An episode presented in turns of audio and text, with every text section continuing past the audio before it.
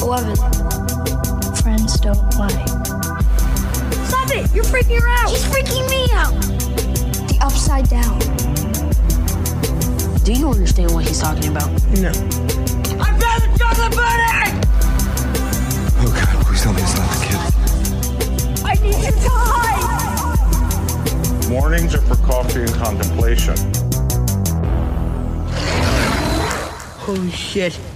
Welcome back. My name is Chris. I'm Andy. And I'm Steve. and this is Streaming Things, the unofficial Stranger Things podcast. And we have just watched the fourth episode of Stranger Things 4.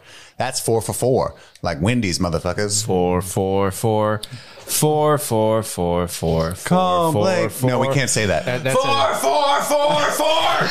That's the most, and s- that's a local ad listener, and it's, it's Yeah, nobody's insane. gonna get that Very reference. Cincinnati thing. yeah, Nobody's going to get that reference. no, Anyway, yeah, we just finished the episode. We're going to recap it, talk about our favorite moments, try to find some Easter eggs that we call Eggos. If you're listening to the show for the first time, welcome and thank you to our old veteran listeners. Welcome back. We're having a blast. We're, we're actually watching this slower than most people probably because we have to stop and recap these episodes and it gets exhausting.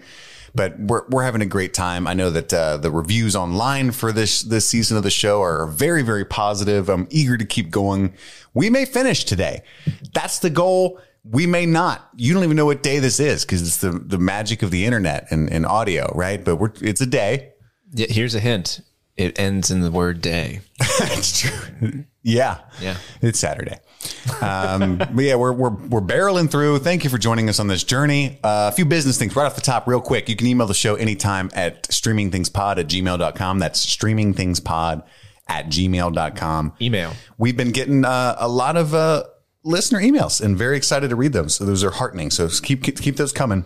You can also subscribe to our Patreon at patreon.com slash streaming things. That's patreon.com slash streaming things Patreon, it would mean the world to us the world. if you subscribed. Subscribe. Maybe s- throw some throw some chump change our way if you got it. If you don't, that's fine. And I need you to hear this next part very carefully because you're not hearing it. I can't say it any more clearly. Okay? For free, at no cost to you whatsoever, except a mere few seconds of your time. You can rate and review the podcast on whatever app that you're listening. You know, Apple Podcast, Spotify, Stitcher, Google Play, uh, uh, uh, other ones I haven't heard of. Wherever it is, Ask Jeeves. It could even Yes. it could be a one word review. Like give us five stars and then write good. yeah, Get, leave five stars. Great. Sure. Leave one star. Great. Yeah. Or an emoji. I saw some of those on competitors, just emojis, which There you go. I Yeah. assume are bots. But hey, give it. Eggplant. And by the way, if you know any bots that are looking for a new podcast, send them our way because they seem to be leaving five stars. Mm-hmm. Uh, we need that because there's a couple other Stranger Things podcasts out there. And, and as great as I'm sure they are, we want to be number one. We want to crush our enemies into the ground. That's true. I went to school of H.R. Pickens, and uh, I want to be like H.R. Pickens and, and crush my enemies into the ground. yeah. I just want to drink the blood of my enemies, you guys. Yeah. That's all we want to do here at Streaming Things. So if you could do that at least to help us out, that'd be wonderful. But on the Patreon, there's a ton of extra content. Steve uh, built an entire D and D trivia game, Stranger Things themed for us. We did that and posted that online. So check that out if you have extra time and extra cash. If you want to be infuriated, be like Enza, a listener of the show, who does subscribe to our Patreon and get really mad at the music trivia round of that uh, of that game. She was so mad. and Andy cannot figure out what the songs are that I'm playing for them. Uh, I threw a little accidental Cindy Lauper shade. Uh, so if you want to, if you want to make fun of me, that's on our Patreon. Uh, but this episode that we're talking about right now is Chapter Four, Dear Billy.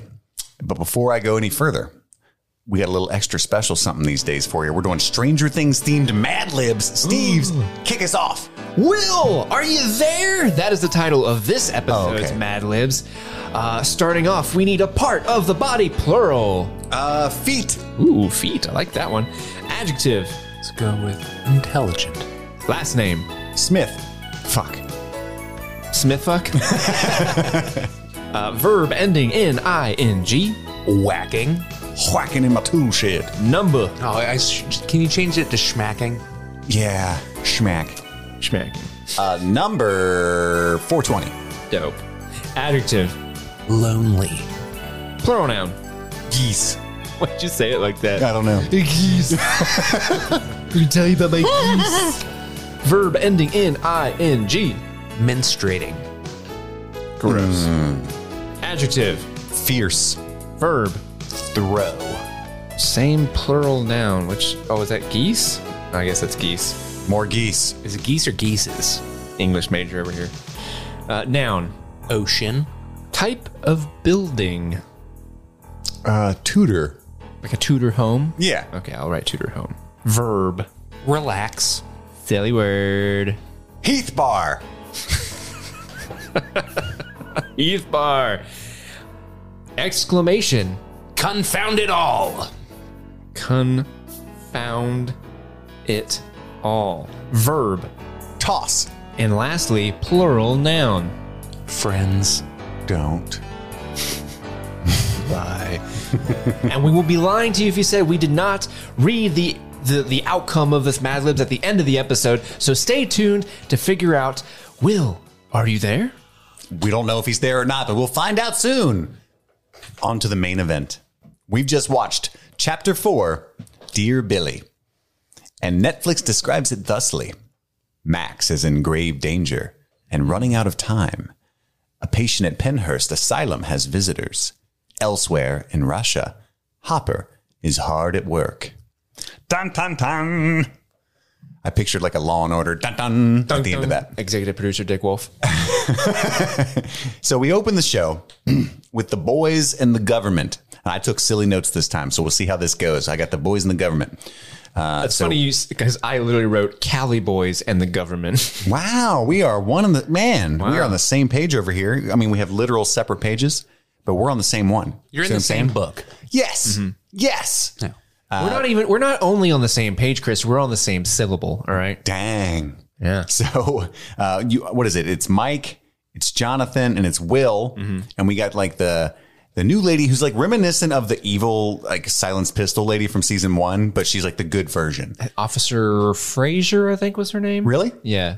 I think And- it was Connie Frazier. I think was her name. And then the two like agents, and these are all like Dr. Owen's agents, and they're trying to explain to the boys what's going on. And she gives uh, Mike a note that was written by Eleven, uh, and they're saying, "Hey, Eleven went off to get her powers back. It was her choice. You guys got to sit tight. Hawkins is in grave danger, but you can't tell anybody in Hawkins without endangering Eleven, right? Because they're the the evil faction of the government yeah. is uh, uh, listening at all times. As Steve was right, there's factions in the government. He predicted that as a major plot point of this season. I'm throwing it out there. he deserves Steve a was prize. right. Hashtag Steve, Steve, was right. Steve has three Emmy, Emmys, but that's not enough. He needs another award for predicting this plot line. I'm just saying, when are you guys going to get on board and finally listen to me and listen to my word as what it is the gospel? All right? I'm spitting hot fire. I'm telling truths right and left. But no, everyone's always doubting me. Andy's like, What? You don't like Heath bars? I'm like, No, old man. listener, just know that i- i- if there's a Heath bar that's out there that hasn't been eaten yet and you're in range, i- it's your duty to your country to give it a shot. So let's tell this story real quick. Andy's got a big bag of a medley of different candy bars like that he bought. Halloween candy? Yeah, that he bought for the for the binge fest of Stranger Things. Okay, and when we hear him wander into his kitchen, shuffling with the gait of an elderly man, which makes sense as you'll f- soon find out. Mm-hmm. And then we hear him exclaim. Ooh, Heath bars. I didn't know these were in here. And he comes running back in the living room all excited. And, and Steve and I are laughing. And he's like, What's so damn funny, you sons of bitches? Which is weird and rude of him to say. And we said, Why are you so excited about the Heath bars? Because just so you know, what's also in there Reese's Pieces, uh, Rolos.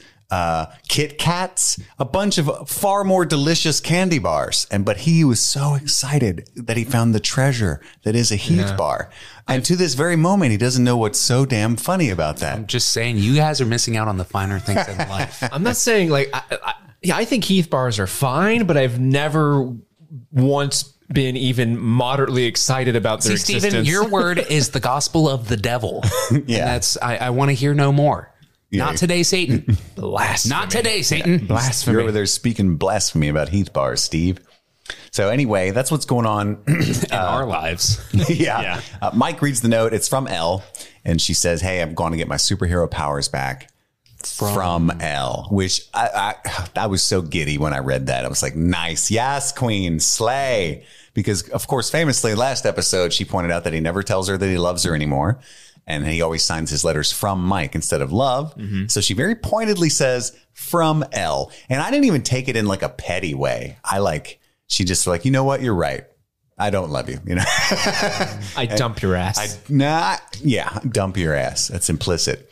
Uh, I just love that. You guys often- also, I saw you both noticed that as well, and you liked it, right? Yeah, yeah. Mm-hmm. I mean, he, he's getting his comeuppance. Indeed. Indeed. So we cut to uh, Robin and Nancy arriving at the school, which is where we ended last episode. So the, the gang's all back together, uh, breaking into uh, Mrs. Kelly, the counselor's records. Of course, last we left Max, she was uh, witnessing the vision of the clock, which does not bode well for her. And she recounts all of that and what she's discovered about herself to the rest of the gang. Hey, I think I'm about to die uh, because I've been getting a lot of headaches, as did Fred and uh, Chrissy and now I'm seeing visions. So I got about 24 hours to live. And she And I, I want to point out that I think uh, Chris was right. Hashtag Chris was right. Because last episode, Chris was like, oh, Vecna's going after people who feel guilty. yeah. And uh, we I wasn't going to harp too much about that, guys. We had a 'cause I'm a humble discussion. man. hey, I am a kind, godly voice, and I want to make sure that I, I give the devil his due. Thanks, buddy. And it's sad though, because in this case, it is just trauma that they feel unfounded guilt. All, But I in guess every e- case. even that, he's still like, "Hey, I'm coming for you. yep. And that, I don't know. I think it and might that's be all. founded in Fred's sit- case specifically. Fred specifically. Yeah, the rest Fred of them specifically. less so. yeah. Sure. But at the same time, and I want to talk about this at great length at the end of this discussion. Um, but also, we're going to hurry because we want to watch episode five and get some Indian food really badly. Uh, but I think that there's a huge thematic element to what's going on more than any other season, and I am so here for it. Um, but even in Fred's case, I mean, we all make mistakes, some of them grave mistakes in life, right? Mm-hmm. Um, and I always try to have empathy, but you could see he's a kid. He panicked. Sure, yeah. He panicked. He ran. It's not like he's like more at fault necessarily than other people. Not like he saw that burning car and went, ha, Hell, Good. Vi- Victor murdered innocent people. You know what I mean? But he made a mistake in war. Like, you know, I think that uh, it's very much on purpose that we see all these different angles of of life mistakes. Um, But yeah, I think it's a really interesting horror villain to because you've seen that like he feeds on the fear a lot, right? But to to feed on the guilt, uh, that's awesome. I think it's really really neat. Um, then we cut to uh, Lucas uh, and the lamp is my note there. So Lucas arrives at the school late. Remember, he fled from Jason and the other douchers, and uh, he shows up, and Steve almost beats the fuck out of him with a lamp. Very close, very close. he rode his bike eight miles to get there. I know. I And can't- ran. I can't even ride a bike. Is, is that hard? Eight miles is not that far on a bike. Okay. Uh, but I mean, if you At his speed, though, if you're on if you're on a road uh, that you'll zip that right by but if you're going like what he probably was which is like through the grass up the hills and stuff like Yeah. that, that that's some effort so I was wondering too, and this is the dumbest thing for any dumb idiot like me to be thinking of the entire time I was watching that scene. But it was my second viewing. Mm-hmm. But I was thinking, I wonder when they shot that, did they have Lucas jog in place off screen? Or did they like spritz him with some water to make him look sweaty?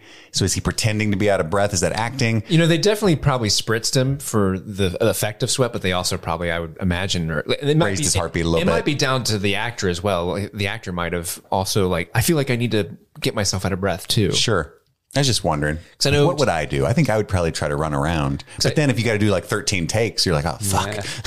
I know the voice actor. Do you remember Dash from The Incredibles? The little Oh, yeah. that would sprint fast. That actor has said like he would go out in the hallway outside of the recording booth and run like laps before he was supposed to have his like out of breath lines. Yeah, So, that makes sense. Yeah, I was just thinking, just wandering in my own little noggin. And then we cut to um, Erica. And there's a scene between Erica and Jason.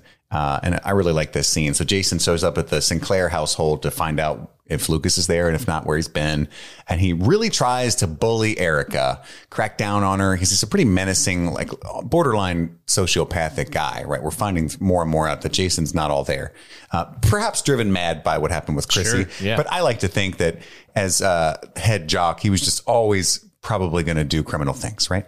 And so, but Erica Chris, is is that your own bias creeping No, in? not at all. E-, Erica, eh, he's met his match in Erica though. She's not to be bullied or trifled with in any God, way. God help that man who who goes up against Erica, who was painting her lead figurines. By the way, I love how they're really leaning into uh, How big of a D&D being head she is? Such a nerd. Yeah. Uh, when last season she was so against, like I'm not a nerd. Nerd. I'm cool. I'm a cool math whiz. All right.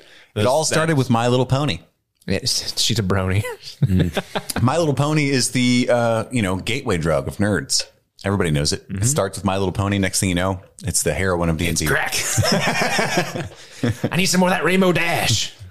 Uh, and then we get to this little scene in the Wheeler basement um, with uh, Steve, Dustin, and um, what's his little Lucas. Uh, and then Max is off to the side writing her letters. I, I love this.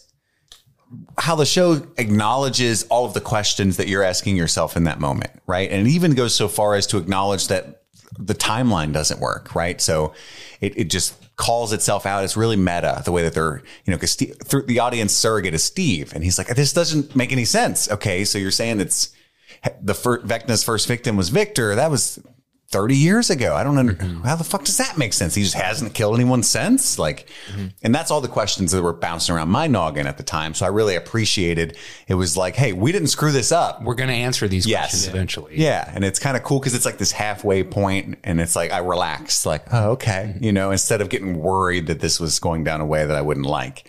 And I like how they kind of flip the script on this on the series because usually it's Dustin who's like, "Here's this really insane, crazy thing, duh." But Steve Harrington's there, like, "No, no, no, that no, that's that doesn't work here. That's not applicable. There's questions to be You had." could use a little humility, Dustin. Yeah, that was really really funny meta joke for sure. Um, and then we cut to uh, no, we don't cut, but Robin and Nancy burst in and they tell us their plan. So they plan on impersonating like um, was it masters or, or even doctoral Yeah, I, I feel like they College were- age students. Well, thesis is master's, right? Uh, and then yeah. And uh, then dissertation, dissertation is is doctorate. PhD. So they're like master's level college psychology students is what they're going to impersonate. And in the 80s, it was very easy. You just got to print something off, transcript done, right? There's no no watermarks or anything God, like that. I was born in the wrong. yeah, we could have been monsters back then. Crushed this shit. Uh, and criminals, apparently. brought it up, What we're yeah. talking about is criminal. but we would have gotten away with it. Yeah, well, if it wasn't for you meddling kids, having us born 30 years later. But yeah, they want to impersonate the, these two students, but uh, they have designated Steve as the quintessential babysitter because we all know his track red- record with babysitting, right? He's great at it. He's batting a thousand. but they're not babies anymore. As Nancy said, she's like, actually, I, I think it's worse than that. That's funnier because she's like, basically, no, it's not that. They actually can take care of themselves, but you're way too dumb to pull off what I need in They're, this they're situation. babysitting you. Yeah. Um, so that was kind of funny. Uh, we cut to Murray and Joyce, and there's this funny little exchange in what I think is a hotel room. And, and you know, Joyce is really trying to get a hold of the kids, which turns out they're not doing great. Uh, and, and Murray's like, look, we got to go. And he has a funny exchange where he said, There's a few things in life you can be late to, like a one year old's birthday party, for instance. That little idiot doesn't know. Uh, but a, a, a ransom meeting, you have to be on time to. You know, hangs up the phone and they head out. And then it cuts to a scene between Enzo, who we find out his name is Antonov in this episode, uh, talking to Hopper and Line at the prison, Kamchatka prison, Kombucha. yeah, the Kombucha prison. and he gives him uh, his his estimation of his odds of success for actually escaping. And again, just to remind everybody who's actually on episode four with us, um, Hopper is supposed to bust himself out of prison, right? And he's got a, a plane ride home is all Enzo has secured. Yeah. He's En- Enzo has secured him the method to leave Russia, but it's on Hop to leave the prison. Right. Which you would think in itself would be its own trick, you know? Yeah, and, and Enzo goes from giving him 50 to 1 odds to uh, 101. So Well, he remembers that uh, Steve McQueen, the Cooler King, actually didn't make it, and he's like, you know what? Actually, it's even harder than I thought. It's hundred to one, uh, and I love the whole idea of like this Russian prison guard being a huge fan of American pop culture. Yeah. and he'd be like Steve McQueen, the Cooler King. You know, Great Escape. that was the thing, though. I remember hearing people who would like go over to the Soviet Union of that time and all the people that lived there be like, oh, I, re- I really want American jeans. Get me jeans. Condiments. I love them. you know what I really need more than anything on world is Heath Bar. so fucking delicious, I hear. Motherland, there's Heath bars here. Milk and mayonnaise. Do you want this uh, Butterfinger, Antonov? yes. Uh, we, we cut back to the uh, what I wrote was government golfers. Uh, those, those two seemingly dud agents sitting there watching golf. and- Seemingly being the operative word. here. absolutely. Wow. they s- Jonathan calls them something. I can't tell if they're their names, but he calls one of them Paunch, and I and I think that's the dude who l- lasts a little bit longer. But I but but I couldn't tell. I was like, is that the real name or is that like a derogatory? Like Well, he's got he's What, what, paunchy. what was the other name? Like We'll we'll we'll address that in the ego segment, guys. oh, I gotcha. you got it. I gotcha. All right. But yeah, they're sitting there watching some golf, and uh, Jaybird hatches a plan to call his pizza friend, order some pizza, and bust on out of there. Meanwhile, I gotta say before you move on, th- this whole season so far, Jonathan's been having this like crisis of like motivation or who he is. But when when Mike and Will are having that exchange where they're kind of you know you know uh, they're kind of talking to each other, but then Jonathan shows up and he's like. Well, then it's up to us. Then that was the moment where I was sort of like, "Fuck yes, Jaybird's back. He's finally, he's he's on the saddle. He's on the right track." thrives on this drama. dude, this is when he's in his element. And that was such a, I don't know if you guys noticed it, but like I, I was sitting on the couch next to, next to Chris, and when Jonathan has that line and the camera pans over to him, I was like, yes. He did a fist pump. If, you fist pump. if you can't hear the fist pumping, that's what's happening on Steve's end over there. Jaybird's Whoa, that didn't sound good. the, f- the fist is pumping on Steve's end. Steve's fisting it up, you guys. that was my other hand. Yeah. So, you know, yeah, I agree with you. I think it was really cool. There's actually a big scene there where, you know, Mike's having this crisis, kind of trying to work through L, and, and Will's actually really helping him through it. And I got to say, I don't know how you guys are sitting with this, but I'm still such a huge fan of Noah Schnapp. I think he's incredible, He's so good. isn't he? Like among like the, the kids, other than Still. other than one other, he's b- far and away the best. Um, but any hoozle, uh, yeah. So he, Wait, who's the one other? Sadie. yeah, Okay. it's Sadie Sink. I think is the best. Do you think she's better than Noah?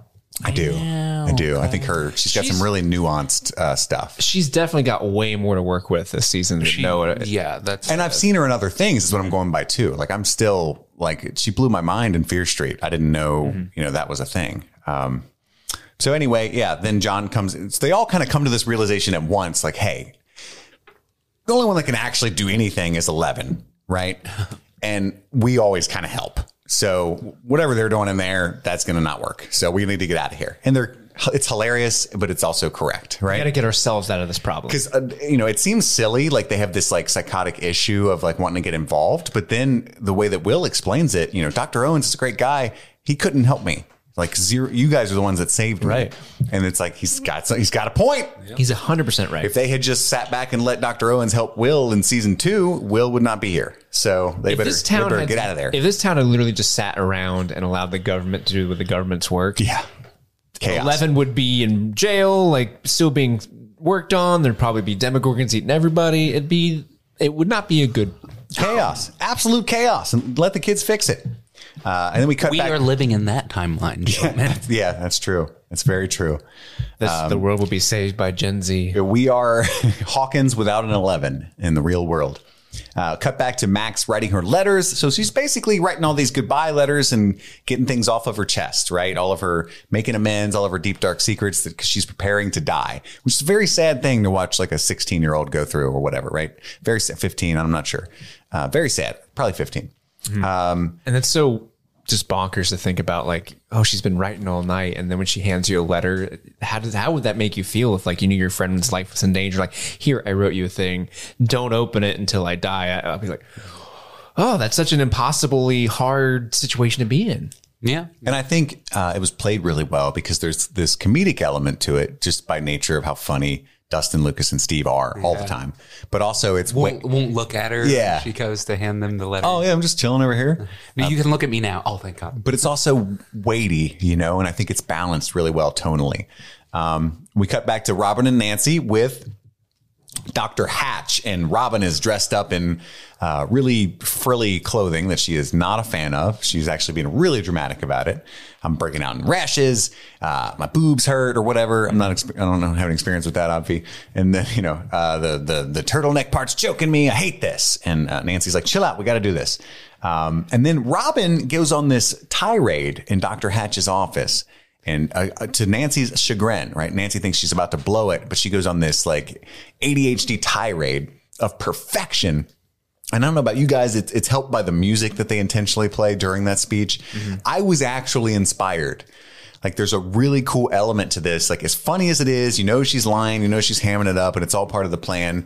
But at the same time, if this was in if that speech was in a different movie about a young lady in the 70s who wanted to be a psychologist, I would be inspired. Right. You know what I mean? Like it- so it, it, it Yeah, because she's that she's like- effective. she says something like, "You know, if you know, crybaby Petey Petey McHugh. went in here and he asked to see him, you would let him in right away because Yeah. he's a man." Yeah. and like it, it was like, yeah, hundred percent. Yeah, Dr. Hatch is like, shit. All right, let's go. I got 30. Let's take 30. And he tells his little dud secretary outside he's going to be back in 30 minutes. I I just love that when they he he's he you know this the speech is affecting and they go and he's like you know what yeah let's go interview the guy they're like yeah you know that one professor uh, fuck what was his name professor uh, Dick Butt uh, Dick Brantley. Brantley you, we want to yeah Brantley we, we feel like we do bet, do better if we did it alone is that cool you can leave and he's like okay and lets them do it. And I'm like, never mind the ins- inspiration from that speech. Like they just acted shadier than like, the shadiest of shade. That was Slim Shady, and they were they. th- He just went along with Did it. I say Bradley? I meant Brantley. Sorry, I'm. Well, he didn't go along collar. with it. Well, he went and well, he he did though. He let them talk to her, and then he went and called and checked the reference or whatever. Well, he didn't want to let him cue him in that he was on to them or they would flee. He thought he had busted some some spies, right? And he tells the guard, keep an eye on him. It's the guard that fucks up because the guard's like, absolutely, we'll keep a very close eye. He And I'm gives him gonna- like the nod, the, the secret handshake. Like we got some fraudsters, and the guard's like, "Got it, 100% doc. hundred percent. I take a break in five. hundred percent. I take a break in five because what he says, I have something very urgent to attend to. It's to Yeah, call Doctor Brantley for sure, Like, but he still he's gave not them what they- fooled in the slightest by Well, he their still ruse. gave them what they wanted though, which is what blows my mind. yeah, but he didn't know they were so fleet footed. actually, never mind. I'm gonna go check these references before you can talk to Vic. Sure. Well, that would have been terrible for the plot, and Max would be dead. So Big I don't know Big what you Daddy. want, Andy. I, I know it was the 80s, but you know, my my ex dealt with a lot of institutional issues like that, and it was like when they were giving him all that spiel, it was I was laughing like this is super inspirational, and I'm loving these characters, but this would never fucking happen at all. In the eighties, Ever. maybe. Yeah, in the there 80s. was very way less HIPAA. I don't even know if that was a thing. yeah, in the 80s, if you went to someone and were like, I have schizophrenia, they'd be like, uh, run under a cold tap. I don't know. Yeah. Here's a washcloth, a dry one. have a moist towelette. you have a good day now. You say you hear voices, huh? How about we electrocute you a couple times a day? Yeah. And here's a Heath bar. Uh, we cut. Good. Speaking of Heath bars, we cut back to Yuri. That's where we meet Yuri. And I I love this scene. I think it's brilliant because there's like a double subversion there. And I could be reading too much into it. So Yuri pops out of the plane and there's like this horror music playing and he's a little domineering because he has the uh, welding mask on, right? So it's like this uh, sinister figure. And then he lifts it up and he's this goofball and he makes a bunch of jokes. So what they do intentionally is, oh my God, he's scary. Actually, he's really cool. Meanwhile, he is a villain. So that whole subversion when you first meet him disarms you completely as to any sus- suspicions that he might be a myth, right? Am I right? Like that's Mm-hmm. Oh, kind 100 of. percent. You I immediately think think, "Oh, this guy's a lovable rascal." Yeah. I love this little Russian scamp. Oh, this is funny. He's so Enzo's, goofy. Enzo's cool, so this guy must be cool too. Right. And in fact, he is not cool. Uh, so then we cut to more of the Hopper bust. Um, and the rest of it, in fact, you know, he he has this whole plan hatched, and he breaks his pickaxe thing, and then he goes into the shed to get a new pickaxe, beats the shit out of that guard. Takes way too long getting his shackles off. It's unfortunate that the other guy that's kind of been suspicious about him the whole time runs in there. Nosy Putin. They have a great like. Uh, uh, Chad Stahelski, um, I don't know, David Le- David Leach kind of atomic blonde fight that's really tense in that shed. Uh, and then he ends up finding some fucking clutch dynamite in there, thank goodness. And because when all the other guards rush in, he's able to climb out of the roof, get out of there, blow them all up, and then get on this like James Bond uh, jet ski, snow ski thing. Oh, thank fuck for that thing too. God. And the keys are in it. Goodness gracious. That explosion was enormous. That I love that very big because boom. I expected it to like er, scare them, and it just killed them all. And I was like, "Oh, neat. Yeah, And you even see one of them go flying off to the right. Did you see that? yeah. Heath Ball. Oh, real quick, kind of, I want to. Before you say anything, I just want to point. I'm sure you caught this. I didn't know this, but now it's a fact. Did you know that all the stormtroopers in Star Wars are actually Russian? Because holy shit, they were like 20 feet from Hopper on that thing, and Oh. they all missed. Not a bullet. I mean, they were literally from here to Steve's car at the farthest point. 16 AK 47s. Damn it.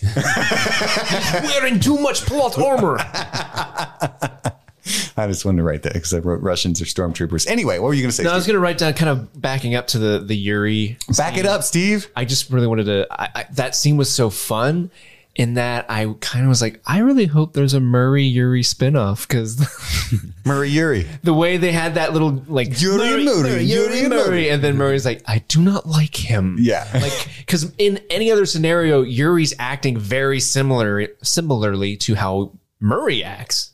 He's they're kind of similar in, in the way they kind of act around. Sure. Uh, and so I just kind of liked their heads butting, and then obviously things go for a bad turn or near the end. But for a second, there, Somehow like, I feel like they're not going to be friends. Yeah. I was like, "Oh, is this going to be the new Alexi?" No. Oh, It's not. R.I.P. Smirnoff.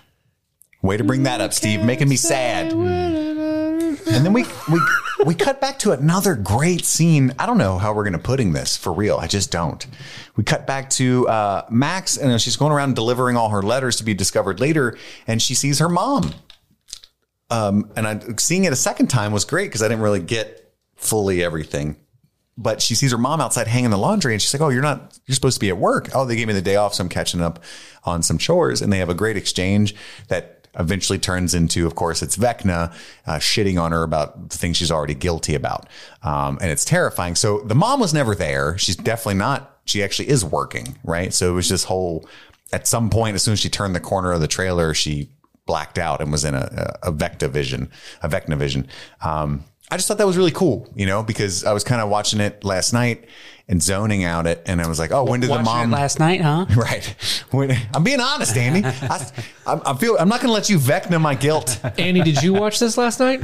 No, sir. Steven, did you watch it last I night? did not. I kind of I played by the rules here. Weird. Weird. How, weird how Chris has seen it twice. Do you and we feel like it's haven't. diminishing returns though? I had an for incident. The sudden Vecna pop ups in the middle of a scene and like there there's a conversation and then it turns dark in the middle of a sentence and now we're in the spooky.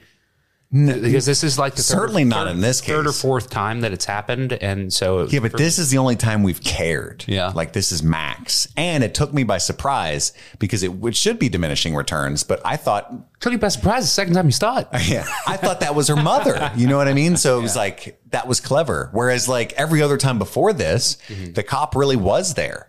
You know what I mean? Um, Yeah, I guess this is the first time where it's just the person that they're seeing is like the whole situation's completely fabricated. Yeah. I was wondering.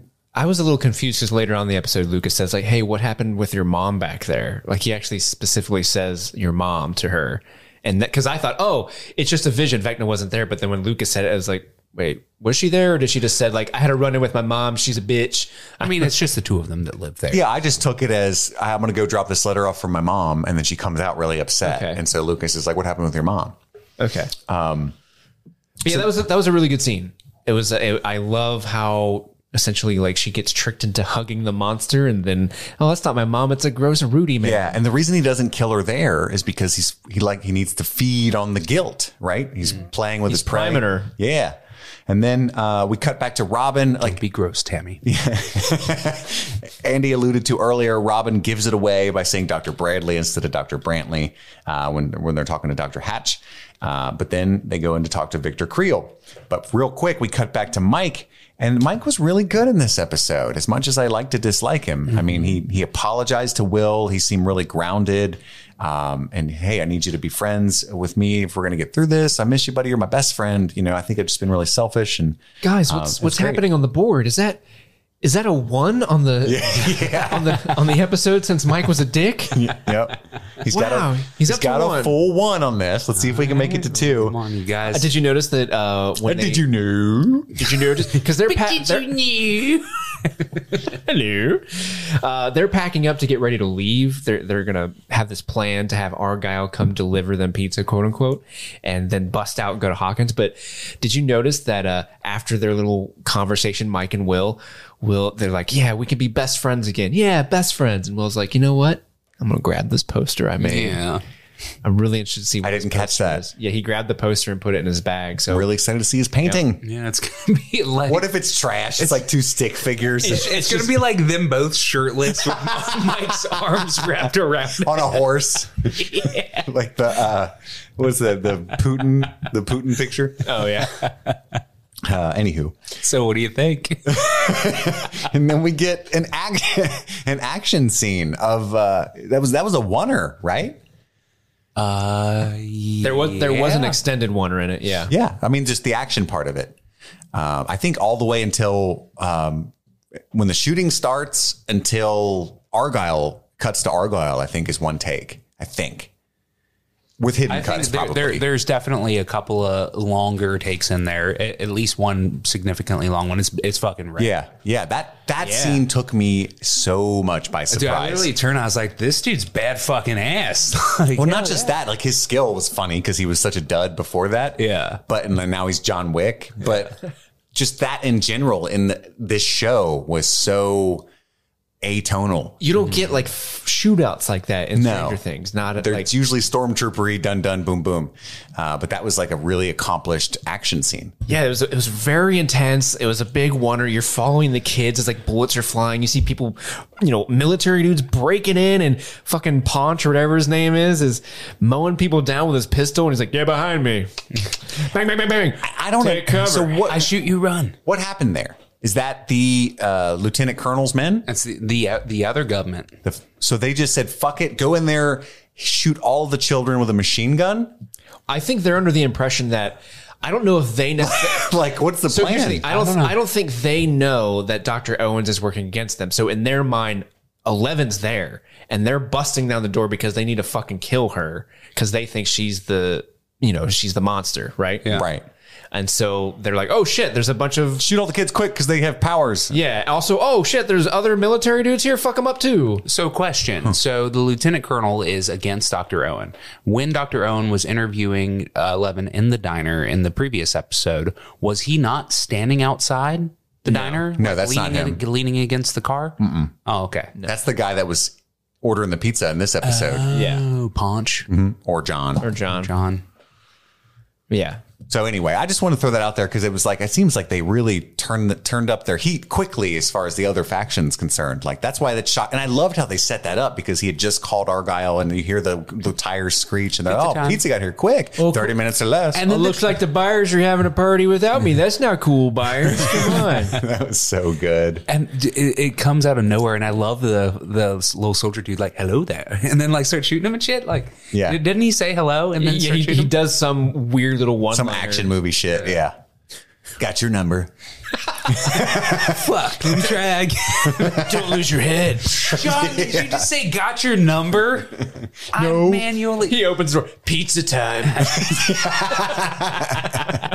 Extra sauce. 30 minutes or death. nice. Write that down. I, I loved Argyle in this scene though. This the he's, where's that guy got a gun? And they're just yelling drive. Yeah. It's reminiscent of Hopper getting Joyce to drive the car.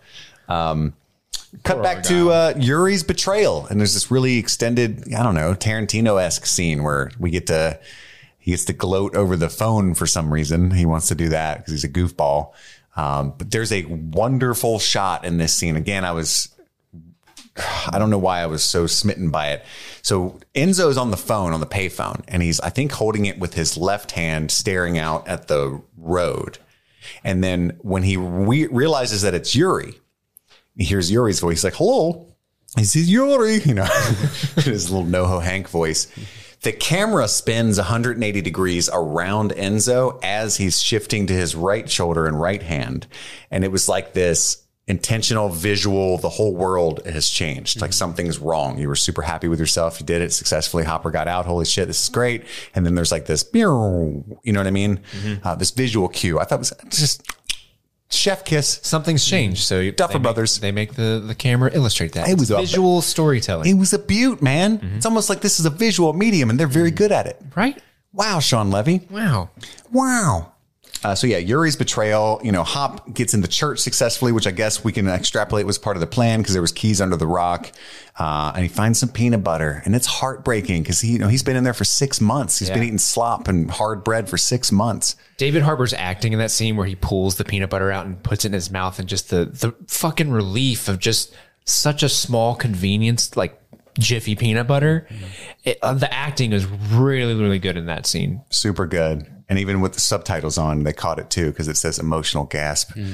I thought I, I thought it Moms read like you. really good acting. But it was so heartbreaking because he's this like invincible, tough man in every other season, right? And he's like barefoot, shaven, gaunt, like licking peanut butter off his dirty fingers and then like sitting in a bed on the floor, a mattress on the floor, covering his little feetsies with a blanket and hunkering and like just terrified, looking all around the room. It was it was heartbreaking. Really, really well well done. Yep. Uh, we didn't. I fucked up. I didn't ask you guys for your overall thoughts on this episode prior to us doing the recap. It's good. It is good. I honestly think this is one of the best episodes in the entire show. Uh, I'm just floored by how good it is. It's definitely my favorite of this of this season for sure. Yes. Yeah, for sure. awesome. Okay, we're on the same page again. Thus wow, far. guys. Yeah.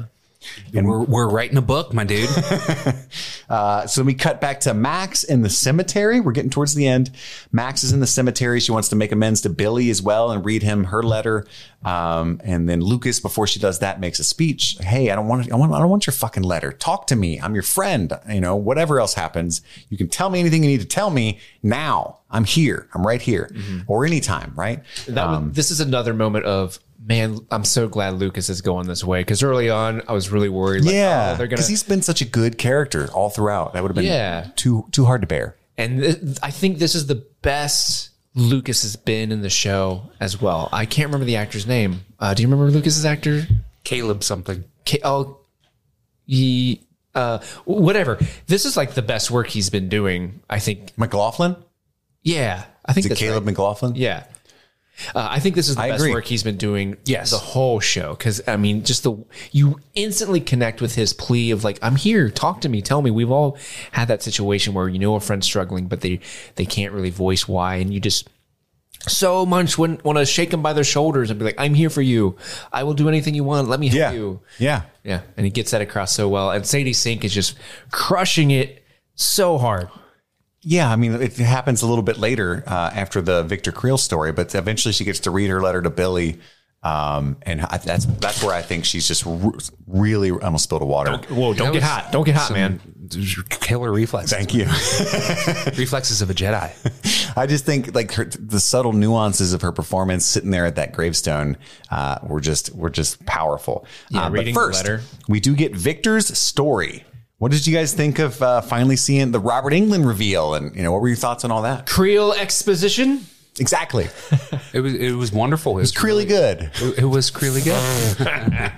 Boo. Uh, no, it, it was awesome. It was great to get to see Robert England uh, do a little horror thing, and he he was very much playing the victim. And the dude that they cast to play like flashback him, like looked dead on. That that was awesome. That I've was- seen him in a bunch of stuff. That actor, Really? But yeah, in this case, it was like, holy shit, that's a young Robert England. Really doesn't look like him. That's pretty cool. Um, but yeah, no, I thought it was great. Steve, what'd you think? Uh, I liked it. It was probably I wouldn't say it's the weakest part of the episode, but it was a little for me. I, it didn't live up to my expectations just because it was a little too exposition-y y for me. Mm-hmm. Um, But I, d- I really don't know how they kind of get around that. Of him, he has to have some sort of exposition in the scene, right, to kind of show you what The only thing going that on. really, really bothered me was like because his whole like eyes being cut out was really shocking and cool, and they actually did a cool like I don't know, it was kind of a dolly zoom at one point with a blur effect. I don't know, but it was I don't know that much about like that aspect of filmmaking, but it was neat. But I was like, oh my god, like uh, Vecna like got his eyes but didn't finish the job, or how did that happen? I was really curious about all that, and then you find out that him cutting his eyes was like a really ineffective suicide attempt. I tried to join my children, but Mm-hmm. and then like it shows him slicing his eyeballs. It's like, why? you could have sliced literally anything else and been more effective. And What? Like that's how he lost them? And oh my that's- god, this is a really bad idea. Oh and my like, god.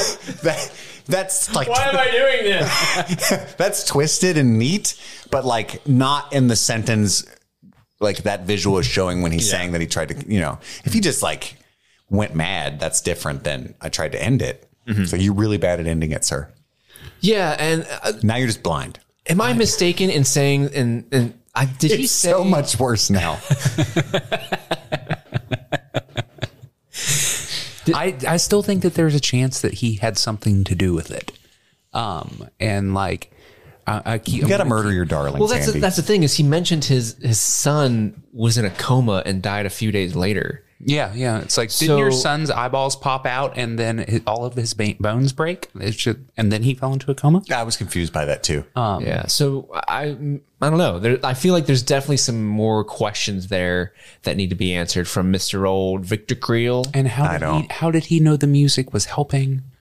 And he didn't. I don't know. He just heard. He, it- That was Robin's genius, like parsing through what the information they had been given. He said, "I heard the voice of an angel," and then he hummed it, and you know he had been too reminded of the events of the trauma and was just humming that song. and Ella Fitzgerald is the voice of an angel. Indeed, that's all. dream be a honest. little dream of me. And so, and that was actually a clip from the song. is Chris out here with the I voice think of we're an done with angel? Victor. I think that's the Robert England cameo. I think we got the origin. We'll find out more about those events, but not that I don't see any way that he could have been the cause because we still have to anchor the nefariousness in the upside down. And the upside down certainly has nothing to do with magic and it certainly has nothing to do with Victor Creel. It's just an, a place that exists. But he but he kind of brought up something that I thought was interesting, and that was just the count. The town literally is cursed because he said there's a curse upon this town, there's a curse upon my house, and then it cursed my family. there was a beautiful line, like literarily speaking, um, when he says, uh, "I guess all evil needs a home." What did he say? Um, He said, "I guess all evil needs a home." Yeah, that was a really it, good It line. just sounded cool, is all I'm saying. Now, Yeah. I, I don't know. I mean, there's like Andy pointed out the Amityville homage that all of this and that whole Victor Creel exposition dump was just kind of an homage to me, which is why the exposition part didn't bother me because it was all like James Wan esque. You know what I mean? Um, like I was just like, oh, neat. We're we're in The Conjuring now. This is cool. Uh, this is Amityville. This is great. Mm-hmm.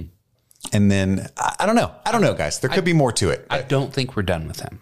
He- He's going. We're going to have a little Hann- Hannibal Lecter moment. We're going to come back to the cell. I think. Yeah. I feel. Um, yeah so then that's the whole victor creel thing and then the dear billy uh, a- aspect goes dark quickly because billy himself walks out in a vecna vision and accosts uh, uh, sadie sadie uh, max and what i think was an incredible scene uh, like the i mean d- daycare montgomery is Good old daycare. He's awesome, but like just the whole hammering it home of how guilty she feels, and uh, just his whole monologue with that like voice modulation that they put underneath, uh, just really really cool, so good. Uh, and then Robin and Nancy run to the car because the security guards at the hospital are super lame, and get there just in time to tell Dustin their we could beat theory. him. I, I love when Nancy just says, "I think we could beat him." Yeah, definitely. Look back like hundred percent. You'd have to be like.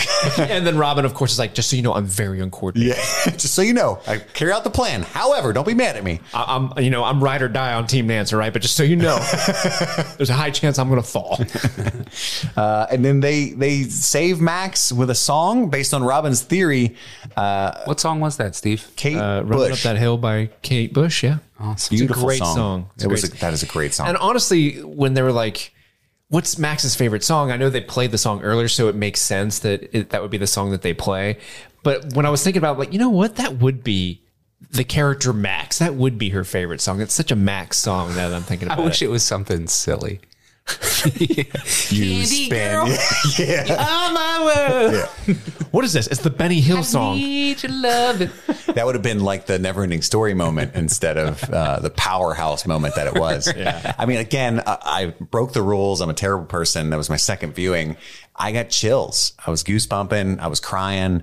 Um, and that was the second time I've seen it in less than 24 hours. So, I mean, that is a just a crazy good sequence. And that whole Vecna's lair. There's interesting things going on there. Everybody he's killed in the season so far is like stuck to a tree, and I don't know what's Well, it's going like on. he's in the house, but the house exploded, but it's the pieces are still floating up in the air. yeah, and there's like a grandfather clock floating around still, and Yeah, that grandfather clock has to be more important than we've already what we've been we led on we to. Mm-hmm. certainly have more questions than answers from this episode. I just I no longer think Victor Creel is even a small bad in this show. You know, oh, I don't think he's a small bat either. I just think maybe he might pop up, maybe not in the same context where he's dumping a lot of information. We but- might get another but you moment Might, you might see with him some a more couple info. times.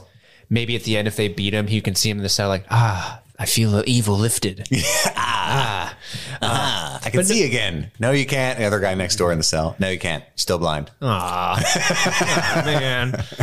Uh, this yeah, this whole sequence is so great. Everyone was firing firing on all cylinders. I, I just want to point out, I think um, s- uh, the acting from Joe Carey as Steve was really really great. Like the the panic in his voice, and then that, Oh, yeah. that panic kind of slowly seeping into Lucas and Dustin as well. And just th- there was some real stakes because we've always wondered when are they going to actually kill off a main character in the show, and for a little bit it was like, oh my god, are they really I going to know. axe Max? I was watching it.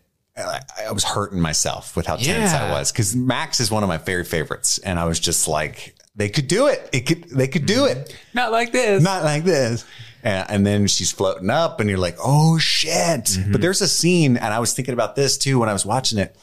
Dustin, like, such good acting, and not, not even, I'm not even, it's not even Gaten Matarazzo. It's like the blocking that was so great. But uh, Steve's like, go fucking call Robin, right? Yeah. And then Dustin, like, rolls off the little ledge Uh, little and shit. ledge Yeah. and stumbles. And that's, it looked real, like somebody freaking out, you know? And that would have hurt as an actor. So you got to do that six times. And I think of the dumbest shit, but I was just, that is really good. Wow, you know? Um, yeah. and then j- uh, you hear the song, and then when she comes back, and they all kind of like hold her. Heartbreaking. Oh, I'm almost tearing up now. 'cause You- just dude, like, you're gonna make me "Oh." cry. I'm looking at you. I want to cry too. 'Cause Because I- Andy died inside about two years ago. he used to be into that. Yeah, we cut to credits, and Annie went boo. No, I said boo. I want to keep watching. It was Oh, boo- that's it was true. Boo about having to go record. That's true. That's but in true. that moment when they like collapse around her and they and they hug her, like as an audience member, you're going through that. well, that they go to they, ride of- they they fade to black first to give you a s- uh, three more seconds of did she make it, Mm-hmm. uh, which is mean. that was mean. But yeah, that that was such a audience moment. Audience member moment where you're just like, yes, I, I want to hold her too. I want to hold everyone there. Like, I'm just so happy that I want to everyone's hug okay. Steve. yeah. Come on, guys, let's hug it out. I want to call Robin. Hi, Robin. What? Hi. just want to. I just want to talk. So that's the end of the episode. There. Let's cut to our chocolate puddings. Uh, what is your top three favorite moments of this baller episode? Mm-hmm. Andy, you're number three. So initially, I had written down meeting Yuri, and then he revealed himself to be a Cross fraud. that off. and so it ruined it for me. Because when he was Never like, mind. he died by polar bear, and it broke his heart and stuff, and he loves bears, and I was like, I love this guy, and I was like, never mind, don't love this guy, cross it off. So then, uh, You don't get no pudding, Yuri. Ro- Robin's uh, impassionate speech, uh, and I, I think the music was doing some heavy lifting there, but uh, just uh, the the acting uh, what, by Maya Hawk in, in that moment was great, and it was like you know jumping off the plan, and you're sitting there and like kind of on Nancy's side, like shut the fuck up, you're gonna ruin it, and she starts talking about like my fucking neck and my boobs hurt, and da da da. It's like you're ruining it, but she actually made some beautiful points, and uh, I, I, th- uh more than anything, I, I gave it the the uh, chocolate pudding because of uh, the acting from Maya Hawk in that moment. Thought it was great. Yeah, I mean, she's the progeny of two of the best actors ever. Mm-hmm. She's true. She's gonna crush it. Big facts. That's also my number three. Uh, I just really enjoy Maya Hawk. She's great in this role, and I, I'm looking for. I, I love the pairing of Nancy and Robin. It's such a such a fun little odd couple. Like this show has so many odd couple pairings of boys and boys, boys and boys, boys and boys. Oh, we got a girl and a boy. We got a girl. This is the first time we've had like an odd couple pairing of. Oh, maybe not Max and Eleven in season three. Yeah. but this is a. There's a lot more meat to this one. I feel like. Uh, at Well, least it's like Andy pointed out. I think about it a lot now. You know, years ago that the Duffers make a point of putting the characters into duos, uh, sometimes in like almost hero and foil form so that we can bring out different aspects of their personality and stuff. And they different ones appear each season. You know, most famously in season two, you got Steve and Dustin. He would have never guessed that. You know, Yeah. we got these different kind of aspects of those characters and different performances out of both of them because of that. And yeah, I was thinking that same thing. Like now we get Nancy and Robin. I never saw that coming. And you get different aspects of them coming out, you know? Yep. Uh, my number three is the uh, uh, Hopper busting out of the prison. It's absurd, but it's also again, it's kind of like gritty and visceral, kind of like a David a David Leitch film or something like that. You know, some kind of like Atomic Blonde. You know, one of those spy thrillers. Um, so yeah, really Christopher McQuarrie, even you know, it's like some Mission Possible shit. Didn't expect that. That's where the thirty million dollars per episode went, boys. Right there, Mm-hmm. shit like that. You gotta blow up that shed. Uh, Andy, what was your number two? Uh, my number two is the military attacking uh, Will Will's house, and uh, it just because it came out of nowhere and this all of a sudden badass action scene. This one nameless cop, or he has a name, but I, I don't know which one was which. Uh, just all of a sudden, this dude's a bad motherfucker rolls off the couch like it's fucking pizza time. Let's go, and starts. Uh, He, His he- quick reaction time is crazy, dude right? he, he guns down like seven motherfuckers and like he he knows where to turn and when to turn and like e- everything about it it it felt like john wick but on a little bit more of a realism level it wasn't like Gun fu. yeah it wasn't kung fu it was just like oh my god oh my god oh my god Yeah. But- he knew but- all the entrances. He know he knew where Yeah. he had to turn his back. yeah, to. it's scoped like- every egress. Yeah, he- like dude He's a was- professional. dude was doing his job and he was trying to protect those kids like Yeah. th- this nameless hero he, he was a bad motherfucker Well, they got him in the van. We assume maybe he's going to make it. So that's good. i want him to i want to see him and murray their so- spin-off project yeah. Ponch and Murray. Steve, what was your number two? That's my number two as well. Mine as well. Fuck This- it. this- And so, we all, We all know what the number one is. this scene was s- eh, so intense, and I think this speaks to how good the number one scene is. That when this scene ended, I literally went, "Whoo!" and turned to Chris and said, "That was fucking good." Well, again, I broke the rules and, and seen it. So Steve was taking notes, thinking that Argyle was about to open the door. And I, Oh, yeah. I hit his arm like, nah, no, no, pay attention. this is important. Things are about and to then shift. it was, "It's pizza time." yeah. Somebody order extra sauce. so all of our number one is Max running to the open gate, open by the music, right? Yeah, and the return of daycare was a big one for me. Uh, that dude's such a phenomenal actor, and h- something about him walking menacingly towards a protagonist and, and with, Mm-hmm. with a uh, big old soliloquy is pretty wonderful. And that voice modulation, the voice too. modulation reminded me a lot of the, like we've been building it for you, Yeah. like from uh, season three. And That's one of the best scenes in Uh, season three. Oh yeah, and he he did, pulled the same thing here where he's like walking deadpan serious face and like has the single tear drop. He did the same thing in that uh, Yep. episode, and I was like, "Fuck, this guy's good." Yeah. Mhm. So it was awesome to get him back. But then yeah, like the the entire thing, like uh, Steve already pointed out, uh, Steve freaking out and like the panic, the slow panic build up, and like the the gradual rise of s- the stakes in that moment were absolutely wonderful. Uh, but yeah, daycare coming back was a big one for me. One thing I want to touch on about daycare is uh, when Max is reading her note, which, you know, she's crushing that role. It's such a, there's not a lot happening. She's literally sitting there reading a letter. It's an actor reading a letter, and she brought so much real heart to it. Uh, she's doing like the little kid, like, I'm not crying, I'm getting through this. Yeah. Those wipes. But then she also touched on like, like because part of the so the season this answered a big question for me with the season which was going into the season max and billy weren't close in fact you could argue you know they hated it billy definitely hated her and it was just this relationship of her suddenly being torn up about why that, that he's he's gone is like okay i understand he was his brother there's definitely probably some feelings there but also you know that wasn't a healthy relationship. So her letter, when she's talking it out, really answered a lot of those questions for me that I had personally, where she was like, she's mourning the loss of like the fact that they could not reset after he saved her life and L- L's life. They couldn't have that moment where they could reset their relationship and possibly become the brother. She's mourning the loss of that possibility. Yeah. The loss of what could have been. Yeah, less so than maybe the loss of what was actually there beforehand, because she even states like, "You hated me, I hated you," and I, I really liked how honest that was, and it really kind of sold what she's going through for me in the season. Absolutely. And that's where to just to cap it off, I think um there's this thematic through line to this season that goes far and above anything that they've ever done, which is elevating it for me. Uh, the, the importance of healing from trauma in a healthy way, the importance of not blaming yourself and, um, you know, because not only does the music help, but the music in itself doesn't pull her out. It just opens a door. You know, it's a lifeline to the real world. She has to, to get out of the Vecna's grasp, has to focus on all the positive memories that she have has and and think of how she's not alone and all these moments with her friends and um that's true in real life when you're in any dark moment right like 'cause it, it- they talk, Billy talks about like the end of his big soliloquy is that she has in her darkest moments in the middle of the night pondered following him in death right so Max has been thinking about killing herself um, so this whole season's about mental health and mental illness and people that don't recover from it and what happens and the people that do. So Vecna's curse is just it's it's self-loathing, it's depression, it's it's very real things, right? That isolation. uh, yeah, and the false isolation that you feel when you're in that headspace. Yeah. Um, so I'm just completely and utterly moved by what they're doing with this because I haven't really gotten that sense in any other season. In other seasons, I'm like, oh, it's a fucking mind slave. It's a monster show, right? but now I'm like, oh my god, they're doing some. They've done some work with this writing. Um, very impressed. That's just my take. I love your takes, Chris. Thanks, buddy.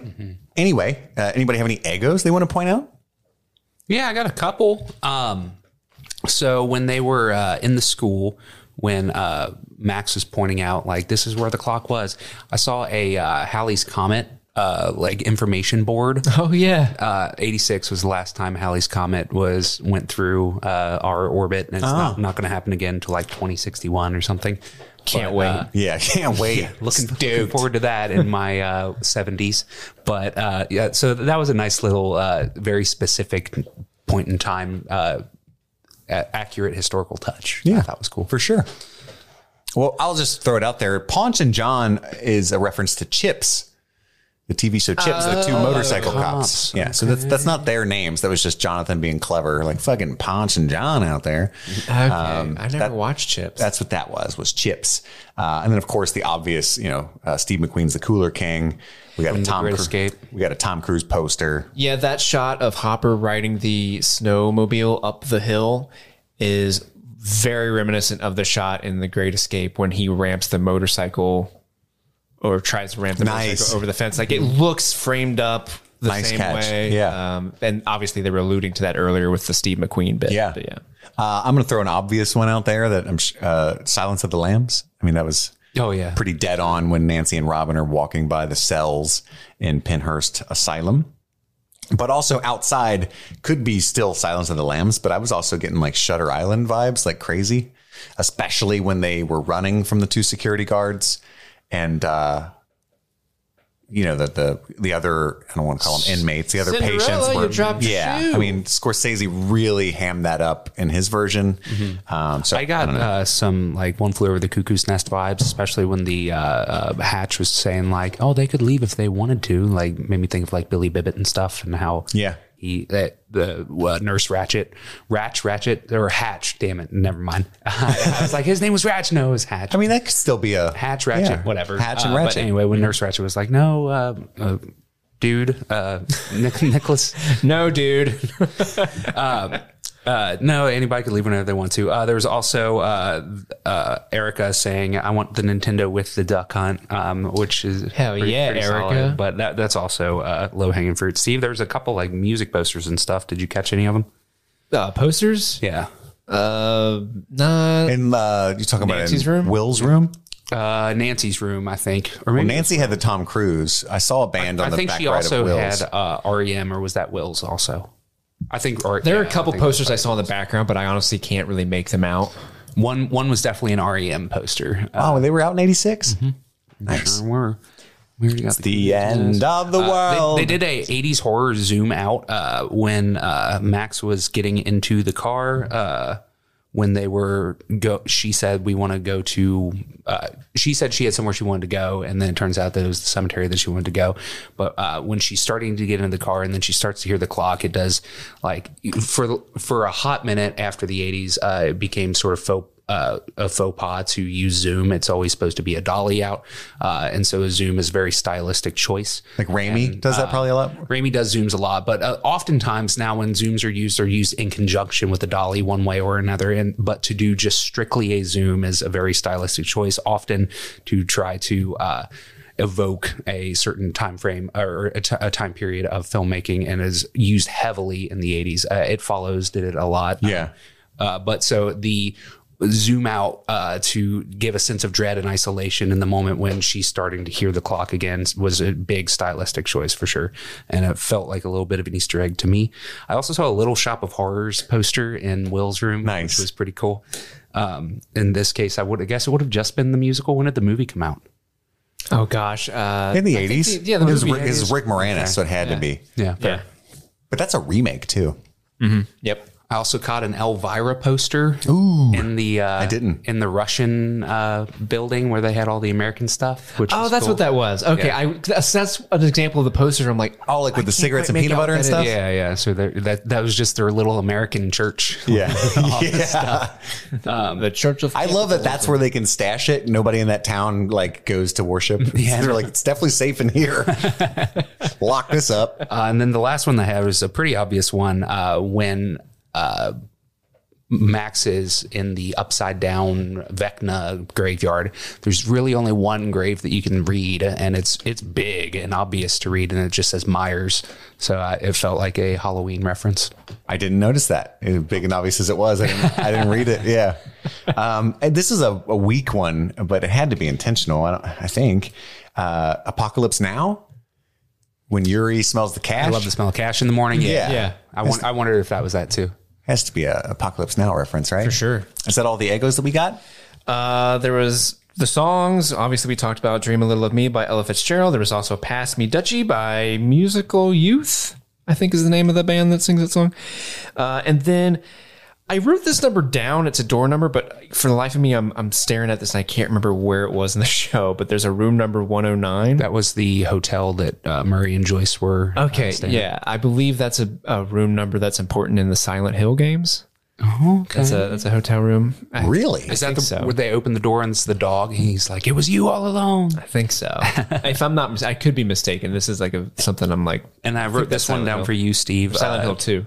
Oh, is it Silent? Si- Yeah, it is definitely Silent Hill 2 where they have the dog ending or whatever. Um, I saw not just a Pop Tart, but an old Pop Tarts box for the, the chocolate Pop Tarts. And I was like, Steve, Oh man, chocolate pop tarts. I haven't heard of those in a while. Do they sell chocolate pop tarts still? I don't know. Like, there's like the fudge ones that Hmm. are like, but uh, that was just like a normal Pop Tart, but with like chocolate. Yeah. I get the s'mores pop tarts all the time. There's a there's a short film called Room 109, and it's it's a horror short. You know, a new apartment that he fi- later finds out is haunted. That was from 2016, though, so Hmm. that's interesting.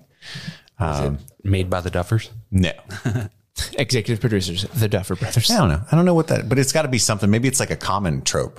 The 109. So it was also in Silent Hill. Yeah, maybe. Anyway, that brings us to the best, most popular portion of our show: the reading of the Stranger Things Mad Lib we created. Yes, and this. Uh, yeah. Well, this just popped up Silent Hill 2, Blue Creek Apartment Room 109. So that's definitely a thing. Hell yeah. I remember things. I'm a good boy. But uh, this episode's Mad Libs is entitled Will, Are You There? Let's find out if he is. I know he's out there. I can feel it in my feet. my intelligent son is alive, and I don't care what di- what Jim Smith fucks or anyone else in this town thinks. Jim Smith fuck. I heard my will smack into the phone. Ew. I know it was him. I'm I'm 420% sure of it. But the phone. That lonely phone got zapped again. I felt so hopeless, but then I noticed the geese started to flicker. I'm telling you it was a sign. They started men- Oh, Andy. they started menstruating and flashing, and I know it sounds fierce, but I think he's trying to use them to throw me. Don't believe me? I've got every strand of Christmas geese I could find strung up in the living room. Uh, from the living room to the ocean room, my whole house looks like looks like Santa's Tudor home. Will, are you there, Will? If you're here, please relax. Well, relax. Blink once for yes and twice for Heath Bar. Confound it all. Did you toss that? It blinked. He's here. I need more friends. Well, well done. Well done. One of the best ever. Uh, well, thank you for tuning into chapter four. We got to go because we got to watch chapter five. That's all the time we have right now. My name is Chris. I'm Andy. And I'm Steve. and this is Streaming Things. Rate and review the show. Do it. Do it. Do it now.